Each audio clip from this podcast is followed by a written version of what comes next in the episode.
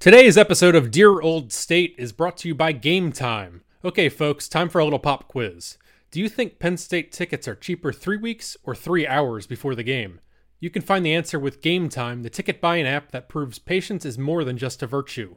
It can save you some serious cash. Game Time is the leader in last minute tickets.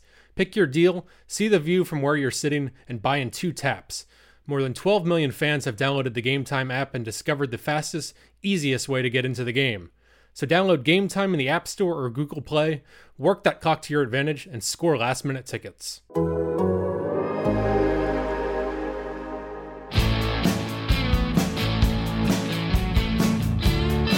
Penn State national champion! Penn State is the national champion! The Penn State Nittany Lions are the national champions. Welcome back to Dear Old State, the Athletic's Penn State podcast. The Nittany Lions pummeled Purdue 35 to 7 on Saturday, and now the real season begins. I am Matt Brown, college football editor for The Athletic, and I am joined, as always, by Penn State writer Audrey Snyder. Five games in, Audrey. How are we feeling? Well, Matt, uh, five and zero, which I I guess I mean, I, honestly, I think that's what we would have all predicted at this point.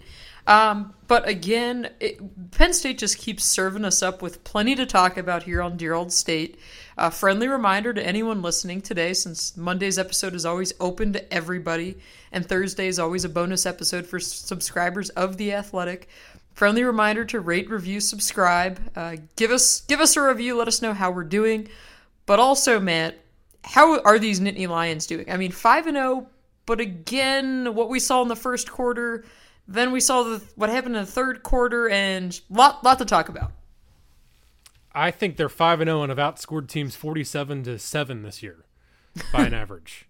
I think they're doing pretty good. I, I think there are definitely some legitimate gripes with how the game progressed. It was it was a weird game on on Saturday, but I don't know. I think you know a few weeks ago we're talking about uh, you know slow starts and why can't this team get off to a good start? And now they're up twenty eight nothing and they kind of take the foot off the gas and get sloppy. And now it's why can't they finish the game and and all that? And it's I don't know. I think it was a combination of things. I mean, do you think do you think there's reason for concern after what we saw in the middle of that game? Yes, based off what we saw in the middle, and I just say that because for a team to get off to the start that Penn State did, twenty-eight to nothing. I mean, touchdowns first four consecutive drives. But then, Matt, you look at the drive chart after this, and let me let me pull it up right here since I did write about it in the upon further upon further review piece. Let's say that three times fast. That's up on the Athletic this morning. But you go after that, Matt. Interception, missed thirty-five yard field goal, fumble. Then you have halftime followed by punt, punt, punt, punt, punt, then the Noah Cain touchdown, then a fumble, then the victory formation. I mean, you can't have lulls like that in Big Ten play and expect to win a lot of games. However, uh, we did see the 2016 team, which everybody always likes to compare to, got off to really hot starts, uh, and they were streaky. But I just, had the game not ended how it did, had they not come to life later on with that drive, which Noah Cain was behind that. He was the back that series. Then I think we're probably having a little bit of a different conversation today. But no doubt about it, Matt, th- those lulls were, I mean, it's, as Sean Clifford said after the game Saturday afternoon, uh, he said the third quarter was unacceptable, and he's exactly right. Um, a lot to learn from, but again, you're doing that with a big margin of victory, so there are certainly worse things out there. Well, that's the thing, and I agree. Like, yeah, you can't have what they did in the in the third quarter. It was it was bad. With that said, you know, other games they're not going to do that with a twenty-eight to nothing lead. So I just think the way that game played out early. I mean, the game was won the minute Jahan Dotson broke into the open field and scored a seventy-yard touchdown. It was like Yeah. Purdue is not winning this game. It's over. And you know, usually you can't say it that early. It was over. Uh, Actually, Matt, know, I think we might have said that on Thursday on Dear Old State. When, you know, without a quarterback, without Rondale Moore, I mean, Purdue Yeah. just had no shot. we, I mean, we saw early in the game how Penn State's defense could its, impose its will on Purdue, and that's what it did the entire game. You know, we talk about the lull in the middle of the game. The defense didn't have a lull beyond one breakdown after a turnover. That's it. Purdue had seven points. Purdue had uh, negative 19 rushing yards because of Penn State's 10 sacks. That's most in 20 years, the most by a Big Ten team since 2007 when Ohio State had 10 against Wisconsin. Purdue had uh, 123 passing yards. They had one third down conversion. They had eight first downs. Penn State was up 28 to nothing, and there was no chance of it losing the game. We we all knew it, and I think that mindset got into the mindset of the of the offense of Ricky Rahne probably of the players. You know, Sean Clifford threw that bad interception, and they came back afterwards. It felt like they kind of just went into a shell, were a little conservative, got a little sloppy, and I just think. I I think it, it, it's not excusing miscues or or you know Penalties. lacking aggressiveness there because there were a lot of mistakes that they can you know work to correct. I don't know. I just think I think the lead did play a big role in just kind of the mindset, and they lost focus. I think after the interception, they lost focus, and so yeah, you're it's concerning because you don't want to see an offense play that badly for two Yeah. quarters, basically. But I also don't think I think that's just kind of was a unique situation. The air was just kind of out of the stadium. Everybody was like, "Yeah, well, this game lasted for ten minutes, and that's it." And uh, so A lot of the I mean- fans, Matt, were just actually getting into the stadium by the time Penn State was up like 14, 21 the nothing. perils of a noon game. Yeah. and I remember looking across at the, you know, the blotchy student section and stuff and just thinking like, do you even come in for this? Like, I, I guess part of that too, Matt, talking about the lulls and everything uh, that happened there. Credit Purdue and, and what they did defensively. yeah. And talking with Jahan Dotson after the game, he said, you know, what he noticed, what KJ Hamler noticed, was that Purdue was going to, you know, sit back, keep everything in front of him, keep it underneath, work on kind of that intermediate passing game. Um, and that's what teams are going to do because the explosive plays are such a big part of this offense, such a key piece to Penn State, and they track this thing every week. Um, typically, if James Franklin doesn't mention the explosive play battle in his press conference after the game, it means they did not hit it. And he did not mention it uh, after the game Saturday. And I crunched the numbers on Sunday, and they did not hit it, which was the second time this season that they failed to convert 16% of their plays into explosive gains, uh, which is pretty remarkable when you think about how they started that game. Uh, and the fact that, you know, you had a 72 yard touchdown, Nick Bowers had a big catch, KJ Hamler had a big play. Um, you had some nice, nice intermediate, you know, 20 plus yard rushes. But I I just think it's a matter, Matt. I think you hit the nail on the head. I mean, they got complacent, and that's a good lesson for this team to learn and to learn it in a win because you can't. This stretch run coming up here, this is what everybody, we've all been talking about all year. Okay, what happens with Iowa? What happens, you know, for Michigan, for that whiteout, for whatever time that game's going to be played? What, you know, what happens during that whiteout? What happens in November, you know, in the horseshoe? These are the games where you can't have lapses like that and expect to win. So undoubtedly, a lot of lessons to learn. But yeah, Purdue did do uh, did do some nice things defensively. Sean Clifford mentioned that Purdue was throwing all different kinds of defenses at him, which he said, you know, hey, that's that's what you want to do. That's what they should do. Um, but Penn State's defense has been remarkable all season. I mean, negative 19 yards on the ground for the Boilermakers. I mean, you just don't see numbers like that very often. 10 sacks, three from Shaka Toney. Uh, defense did what you There was wanted no to see lull. They do. did. They Yeah. did not lose focus except for maybe one drive after a turnover, which happens sometimes. And know, it's David not- Bell, yeah. who John Reid was was matched up on, um, did not kill them by any means. I mean, he had that one 43 yard reception, which was like And was it. Purdue's biggest play. But yeah, I mean, he's a really play. good receiver. So I thought that was Reed their only really play nice over 15 yards, and Yeah. again, this was not a full strength Purdue team. They didn't have one of the best players in the country. They didn't have their starting quarterback. They're injured at running back, but still, I mean, the way we were wondering a little bit, okay, the pass rush has been a little inconsistent early in the year. They just, I mean, Purdue had no chance. They they could not block Shaka Toney. They could not keep up with them. They cannot they cannot block anybody up front, really. And you look at Penn State now. Okay, so we were wondering about the pass rush. Um, Penn State now leads the nation in sacks per game at five per game. Uh, It's a big they number. had, they had seven against Idaho, only one against Buffalo, only then they had three against Pitt, which kind of came on late. Uh, four against Maryland and ten against Purdue. Penn State also leads the country in tackles for loss per game at ten point four, and s- sacks are included in run defense in college football. And Penn State leads the nation in average yards per rush because of all those negative plays, but also because they really have not given up big runs either. So 1.46 yards per rush. They're giving up 50 rushing yards per game. Again, that includes sacks, but either way, it's very, very impressive. Um, Penn State is second in the nation in yards per play allowed. They've given up 37 points in five games, which is second in the country. And you know, even the defense or even the pass defense had you know didn't play great against Pitt, but they are 14th in the country in passing efficiency defense. Three touchdowns allowed, four interceptions. Defense is, I mean, look, the, the schedule hasn't been great to start the year. Yep. But you can't ask for more in terms of what the actual like. There's been problems with some third and longs. There's been there were problems with against the passing game against Pitt. But you look at the numbers: 37 points in five games. What it's like? What more do you want? Yeah, and for the second consecutive week, uh, the Penn State defense has held its opponent to explosive plays to under 6%. Their goal is 10% or Incredible. less, and under 6. I mean, they came out of, in at 5.36% this week. Uh, I mean, that's remarkable. And you look at especially what they've been able to do against the run. Um, Purdue had a rush for 14 yards in the third quarter, and that was their longest run of the game. I mean, it, it's really been remarkable how they've forced teams to become one dimensional. And then when even teams have become one dimensional, they still haven't moved the ball. Again, a lot of that's the opponent.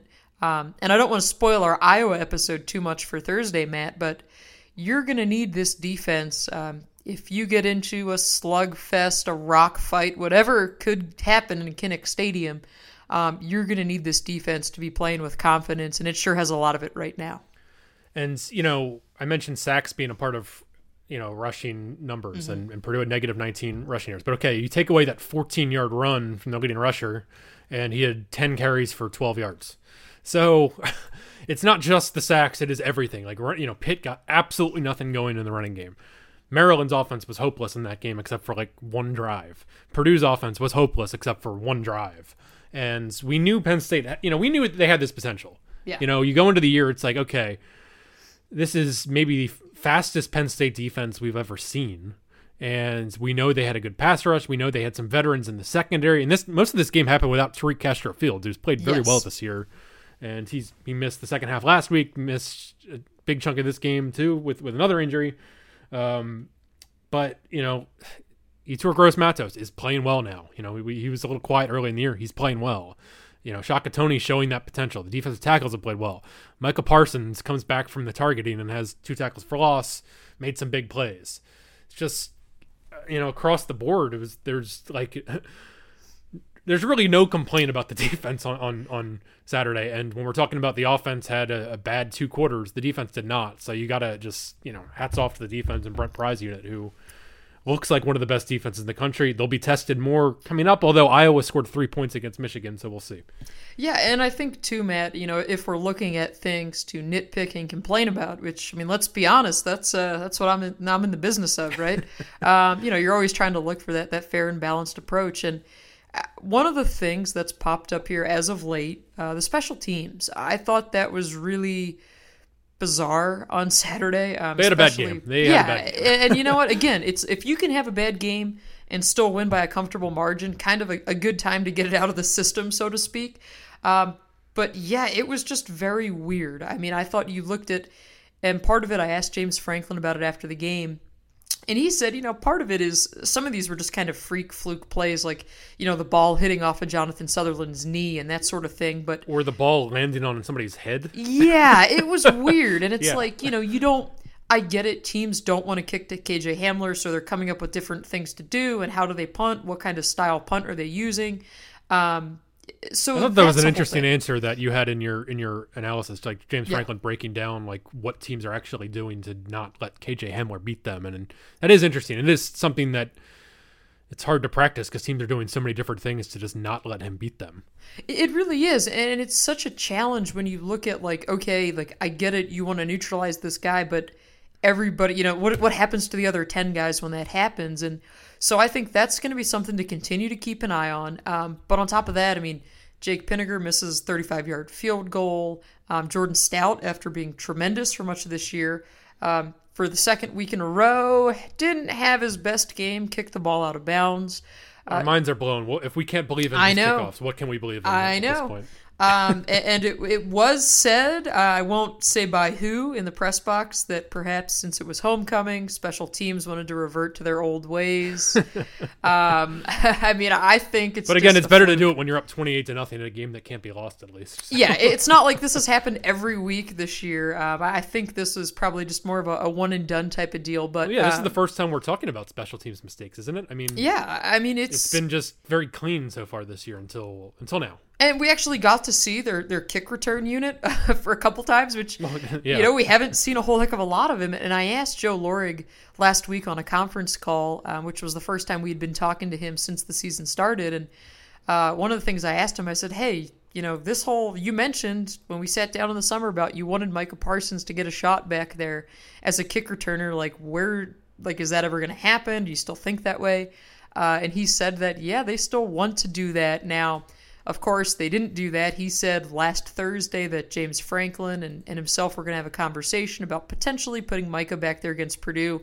Well, it didn't happen. Um, KJ Hamler was still back there. Journey Brown was still back there. But uh, that's going to be something to keep an eye on. Maybe they really do want to do that. I mean, I get it. They've had limited opportunities.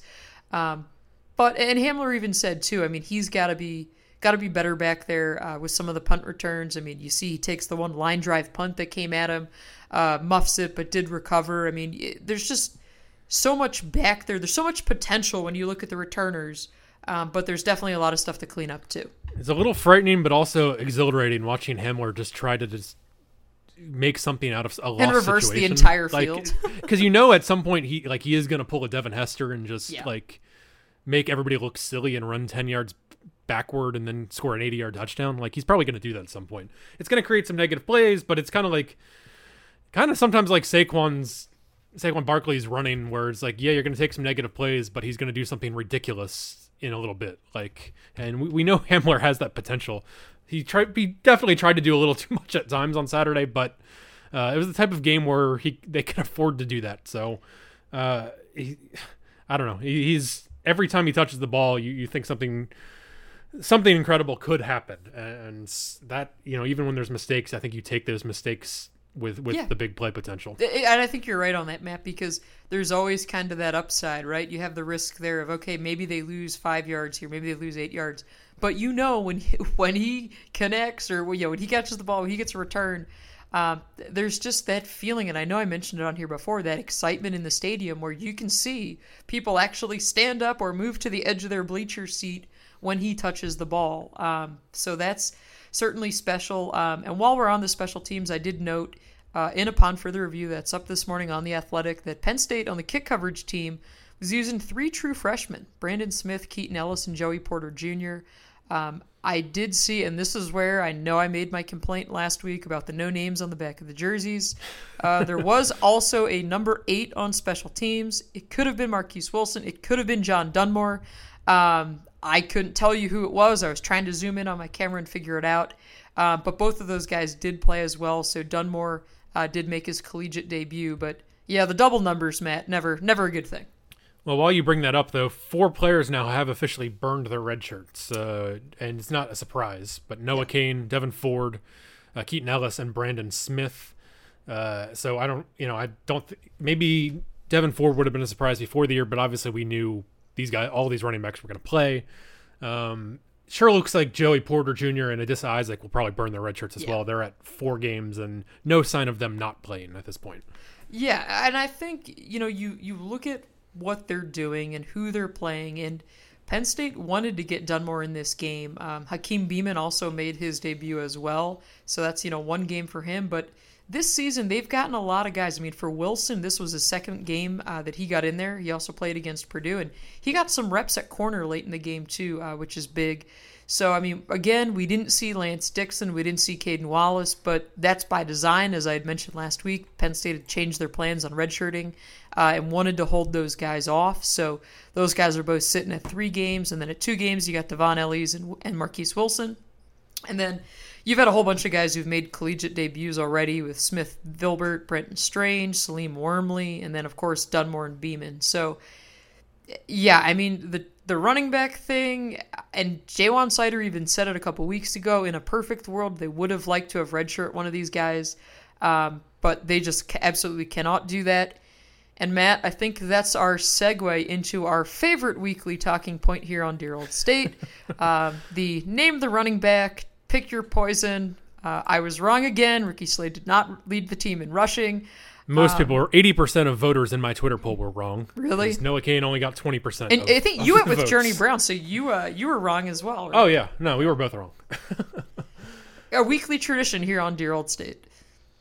But uh, I mean, well, we're not going to spoil Thursday, but are we going to predict Noah Cain against Iowa? Because I mean, it's strange. Like you know, rewatching the game, and you pointed out too, Journey Brown played the first two series and then wasn't seen again on, at running back until what the Start of the second third half, quarter. yeah. because of the rotation that they have, and it's like Ricky Slade. He had this is kind of a unfortunate trend. He had four carries for two yards. And it's like a couple times he just gets hit right away. met in the backfield, And then yeah. there were definitely some bigger holes later in the game for Noah Cain, but so there is a little bit of that. It's like, okay, i- is Ricky Slade even getting a chance to run? Yeah. What's what's like what's the deal? But I mean, we we knew Noah Cain kind of had this type of style. Where, well, it's it's strange to see it out of freshman though. He's just m- more decisive. He's the most decisive runner of all of them. He gets downhill and gets upfield and then and runs with momentum. He's not huge by any stretch. He, he's you know, but he, he runs a little more pop than the rest of the guys. And he comes in and rushes 12 times, 105 yards, 20 uh, long of 27, had a touchdown, 8.8 yards per carry. Uh, at, now at 35 carries for 208 yards this year and five touchdowns. He actually has the second most carries on the team among running, or second most carries on the team behind Sean Clifford. Uh, he has the Just most like we all run- predicted. mo- most runs by any running back, even though he has barely played in first halves. Like he's played a little bit, but it's not been a ton. And the So- 12 carries for him, Matt, that was the first time a Penn State back uh, had had that many carries in a game this year. So Every was- time they they go to him on a series and make an effort to like commit to him, it's a It long works. sustained drive. Like Uh, for the most part. I mean, the Maryland game wasn't. Yeah. But I guess here's my thing, Matt, and here's what I would like to know. What I, I probably won't get an answer to this week, but what does Noah Cain need to do to be the starter? Because I think at this point, and James Franklin was asked about it after the game, of course, um, and what he kind of fell back on, he said, you know, yeah, I mean, I think you can make a case that Noah could be the starter, but consistently somebody has to do it in practice and in games. So again, in the 10 to 12 minutes of practice we see a week, I am not qualified to make that judgment of how Noah Cain is doing in practice, right? But I think that's certainly part of it. But I, I go back to, Matt, that Pitt game when the game was in the balance, the offense was struggling, did not look pretty. Noah Cain came in and jump started that series, right? And after that game, everybody was saying, oh my gosh, you should have put him in. Where was he in the fourth quarter? Well, it's like the same thing again, where, okay, you get him involved late. I mean, at the very least, at the very, very, very least, he should be your number two option. He's been more productive than Ricky Slade, and yes, maybe the blocking when Slade is in hasn't been great. Um, but don't forget, I mean, Slade had those first two games of the year where he was the starter as well. So, I- We're does just starting to see. I mean, Slade. I think it's just they need to get him in. I don't. I don't think they're using him at to Yeah, the I agree. of their. Like it's just he's just running up in the middle of the line and on like you know inside zone plays and I like him, him catching passes. space. I do. Get him catching passes. Yeah. Get him in space. Noah Cain as just a consistent between the tackles runner is the best they have. I think Journey Brown's shown some ability to do it. Uh, I think Devyn Ford is also going. I think Devyn Ford's gonna be a really good Yeah. really good running back. But Noah Cain so far, if they want to, if the the offense has been inconsistent at times, um, you know when the big plays aren't hitting, and we saw that in in the middle of the Purdue game, if they want to sustain drives and move the chains and, and you know not have the other team control the ball for 40 minutes, Noah Cain seems to be the best option to sustain drives and to be consistent as a runner. And the offense Isn't that what you that, want in the Big Ten, Yeah. Matt? Like, isn't that like tailor made for an Iowa, for a Michigan? Like Yes. to me, that's that's where I think they really have to figure this out because they're going to play Michigan's defense. They're going to play Iowa's defense. The big plays are not always like these teams can can match up. Penn State has a lot of speed. They're going to make big plays, but they also have a redshirt sophomore quarterback who is, to his credit, been very very good this year. And but still, they they need to take some pressure off of him. And when the running game is getting you know one yard a pop up the middle. That puts a lot of pressure on Clifford. And right now, it, it's weird to say, but it looks like the freshman is the one who's most capable of taking pressure off of the, the young quarterback. And I think their thing, I'm sure what they're talking about this week is okay, will this moment be too big for Noah Cain? That's why they were hesitant to go to him in the Pitt game when the game was It wasn't close. then. yeah. and and and then the thing was, it's like okay, he proved to you during that series against Pitt that he was fine. Um, I was asking teammates after the game about Noah Cain and say, okay, what can you tell us? Because of course, you know we can't talk to Cain this year because he's a true freshman. That's Penn State's policy. Um, but I mean, I was able to write a big feature on him. If you haven't had a chance to check it out, I wrote it uh, in April, and I talked with Noah's parents. I talked with him ahead of the Under Armour game, after the Under Armour game, just trying to figure out who this kid was, how he ended up at Penn State, how he thought he could factor in all these sorts of things. And the the interesting thing is all the teammates that I talked to, like Jahan Dotson, he's like, yeah, Noah has not said much since he's been here. Micah Parsons said, yeah, Noah really doesn't doesn't say much other than he's ready to play and he wants to play. And so, I mean, talk about a guy who's kind of come in, put his head down, doesn't want to make anything about him, at least you know the way it seems. But uh, he looks to be, in my opinion, their top option right now. And I this isn't a knee jerk reaction because I said during the Pitt game, hey, this guy should be on the field in the fourth quarter. I think this is the kind of runner that you want. And Matt, I even went back Saturday night, sitting in the press box, uh, very late at night, questioning my life's decisions. No, uh, looking through quotes and what James Franklin said after the spring game about Noah Cain. You know, the matter of, you know, his runs might not be the sexiest, but he's always going to get you, you know, two yards. He's always falling forward, right? Yep. That's what they keep saying about this guy. And that to me is just like a no-brainer in the Big 10. Now, yes, we saw we saw it before with Ricky Slade where he had, you know, those freshman moments with the fumbles. We saw with Saquon Barkley even early on where they didn't want to put too much on his plate. So I know that's a factor. Um, I know what defenses do certainly impacts who they put in there, but we also didn't see any two-back plays. Um, they actually they at one point um, they did late in the game. They had Ricky's, I believe it was Slade and Cain were on, and they put Slade in the slot for like one play. Um, but yeah, they got away from that too, which I thought was kind of interesting. And we should also point out, not only did Cain have 12 catches or 12 carries for 105 yards, he also caught three passes for 25 yards. I've liked the kind of increased, you know, use of the. It's a good way to get Journey Brown involved as well. It's a good way to get Slade involved to get the backs kind of into space and and catching passes. And I think we need to see more of that too, just with that short to intermediate passing game. They have the running backs who can catch passes. It looks like all of them can and they have the tight ends to do it too. So it's it shouldn't be a big player bust offense because they have the ability to have to to beat teams in a lot of ways, especially if they kind of commit to not in the running game.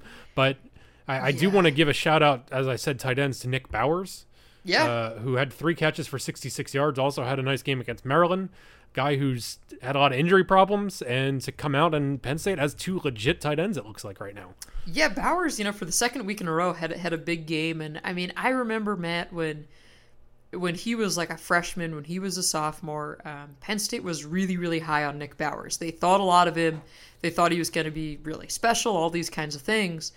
And then the injuries just kept happening, just kept piling up. He couldn't stay on the field. Um, and he's really taken advantage, you know, of his opportunities. And conversely, you kind of look at it, and Pat Freiermuth hasn't had a reception um, of 15 plus yards since the opening drive of the Pitt game.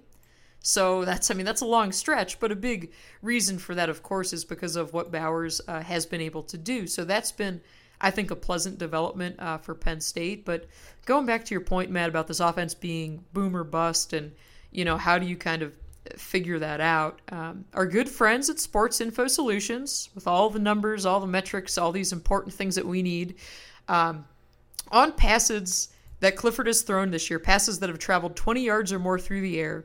Sean Clifford is 9 of 27 for 278 yards with five touchdowns and two picks. Against Purdue, on such throws, again 20 plus yards through the air, he was 2 of 5 for 45 yards with one touchdown and, of course, the one interception uh, on the ball intended for Hamler. For context, that's like you know if you look at the numbers, that's like probably middle of the pack, maybe a little bit below middle of the pack in terms of QB rating throwing downfield because obviously you're going to complete a lower percentage of your passes, but it's certainly been inconsistent, and we saw that in the Pitt game, and then it just kind of went away in the Purdue game. Yeah, and it, it's something where Clifford said, you know, again after the game, he's like, I, you know, I've got to get better on it.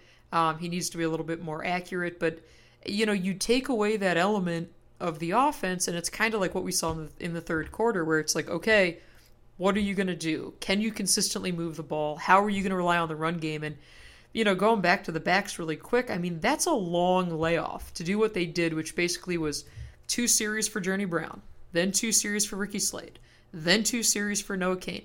And it's like, that's. You got to get these guys in a rhythm somehow. I think, Matt, maybe this is the week coming up where we see more Brown and Cain, and occasionally you spell them with a third guy, whoever that third guy is. I think you can make a case either way. Um, but I think they're going to have to narrow that rotation down a little bit because the layoff there to me was really, really stunning. I think this is the week we start seeing the entire team rotation narrowed down a little bit. I mean, we saw that in some of the bigger games last year. It's on the road. It's against one of the best teams on the schedule. I know Iowa just again scored three points against Michigan, but we know they're a good team, and, and playing at Kinnick Stadium at, at, at night, it's it's you know a tough environment. And you know the other thing about I, I do want to give a shout out to our friend Tyler Donahue from twenty four seven, who had a tweet this week weekend who said. Uh, we just mentioned Nick Bowers. He's the only senior who has scored a touchdown this year. Yeah. And Tyler pointed out that only one stat. touchdown has been scored by a senior and one by a junior. There are 28 touchdowns by sophomores and freshmen. So, and then the other thing I saw this week, um, ESPN, I would I had the Virginia Tech Miami game on, Okay. and they put up a graphic that said fewest seniors on FBS rosters this season. Virginia Tech five, Texas A&M six, Penn State ten. Penn State has the third fewest seniors on its roster in the FBS out of 130 teams. So what does that tell us, right? they hit a big lull against Purdue. We knew those types of things might come. This is a young roster, especially on offense. Mm-hmm. And we knew there would be growing pains. And fortunately, some of those growing pains showed in a 28 when they were already up by 28 points. But we knew there would be growing pains this year. They're still figuring out who they are. They're still trying to maintain focus for 60 minutes. And so I, I think there's some legit criticism there for sure, but it's also okay. This is also kind of what we expected. Like the offense would need time to figure things out, and th- through five games, they've done what they need to do. They barely did against Pitt, but overall, they've done what they need to do. They're five and zero, and now really everybody kind of expected them to be five and zero. So it's the real season begins with at Iowa, Michigan, at Michigan State, and then even at Minnesota, who's undefeated Yeah. right now. Yeah, that's that's going to be a, an interesting one too, and I think part of it, Matt, is you know, and, and this is every team, right? The injuries start kind of piling up this time of year, and how do you make it through? How do you have that depth? And going back to the point about the number of seniors on this roster, I mean, that was when you go back to the transfer portal, right? And I think people were because of the sheer number of, of kids who left the program. I think people were making a bigger deal of it than it was in terms of talent level. It was all kind of like, hey, Wasn't a lot of guys who gonna were going to play big roles. Yeah. Right. Like this this was bound to happen because of where they stood. Like it wasn't some kind of program issue. Um, you brought in these big time recruiting classes and these kids are gonna play. And for the most part they have played and they've played well and most of them have performed well. Um, but going along with that, we did not see wide receiver Justin Shorter. Um, if you remember, he took that shot to the head in the Maryland game. Uh, he did not dress on Saturday, but he was standing on the sidelines.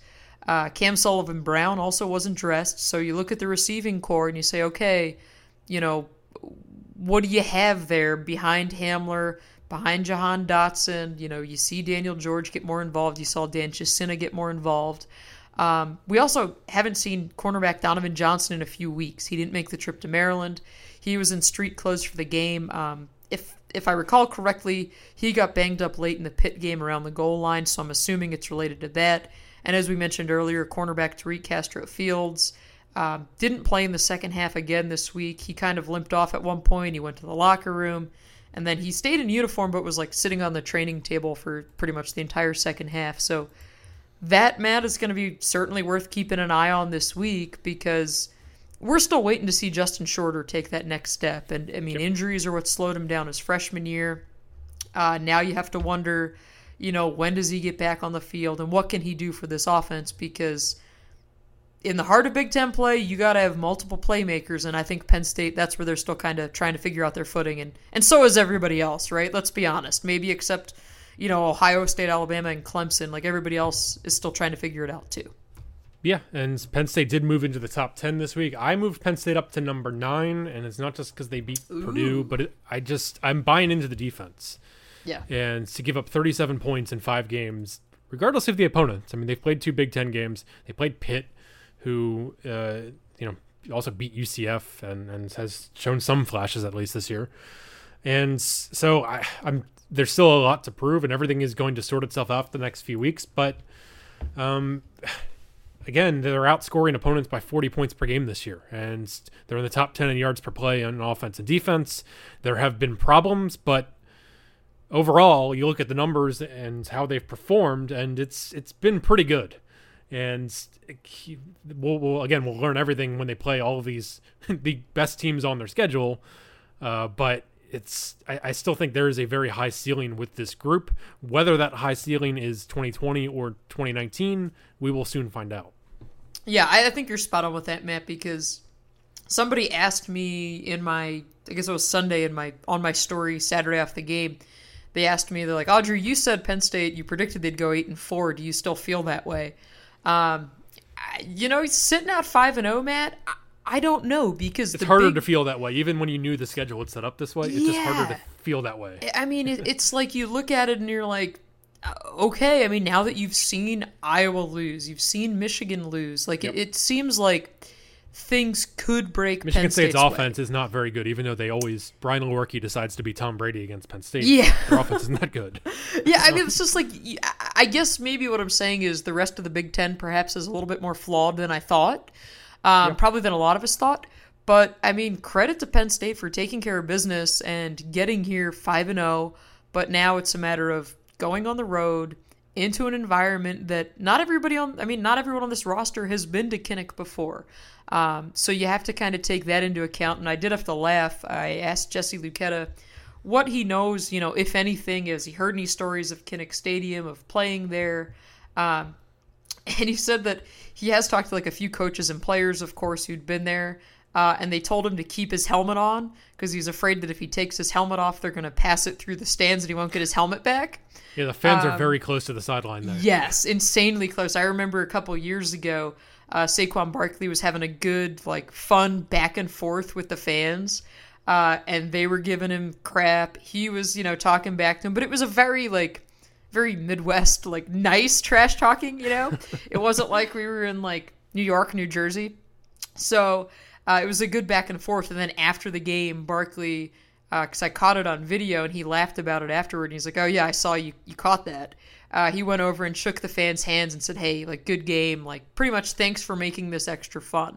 Uh, and that's what that environment is. I mean, it is a blast. I think night games there are fantastic. KJ Hamler's going to have himself a good time. Oh, he's going to love it. Yeah, I mean, I'm very curious to see how Penn State handles going into that environment um, because it's just a fantastic spot for college football. And really, Matt, what a good, maybe not a good time uh, to catch this Iowa team, though. I mean, we'll get more into it Thursday, but yeah, they, they certainly look like they are flawed at this point. Well, we shall see. We will talk more about that matchup in depth with our subscriber only podcast on Thursday. Uh, please subscribe to The Athletic if you have not, but we appreciate you listening to Dear Old State. Uh, that will do it for the Monday post Purdue edition. Penn State is 5 0, ranked in the top 10 in a primetime matchup at Iowa. What more do you want? Uh, should be a good week. Should be a fun week. So thanks to list- thanks for listening to Dear Old State, and we will see you Thursday.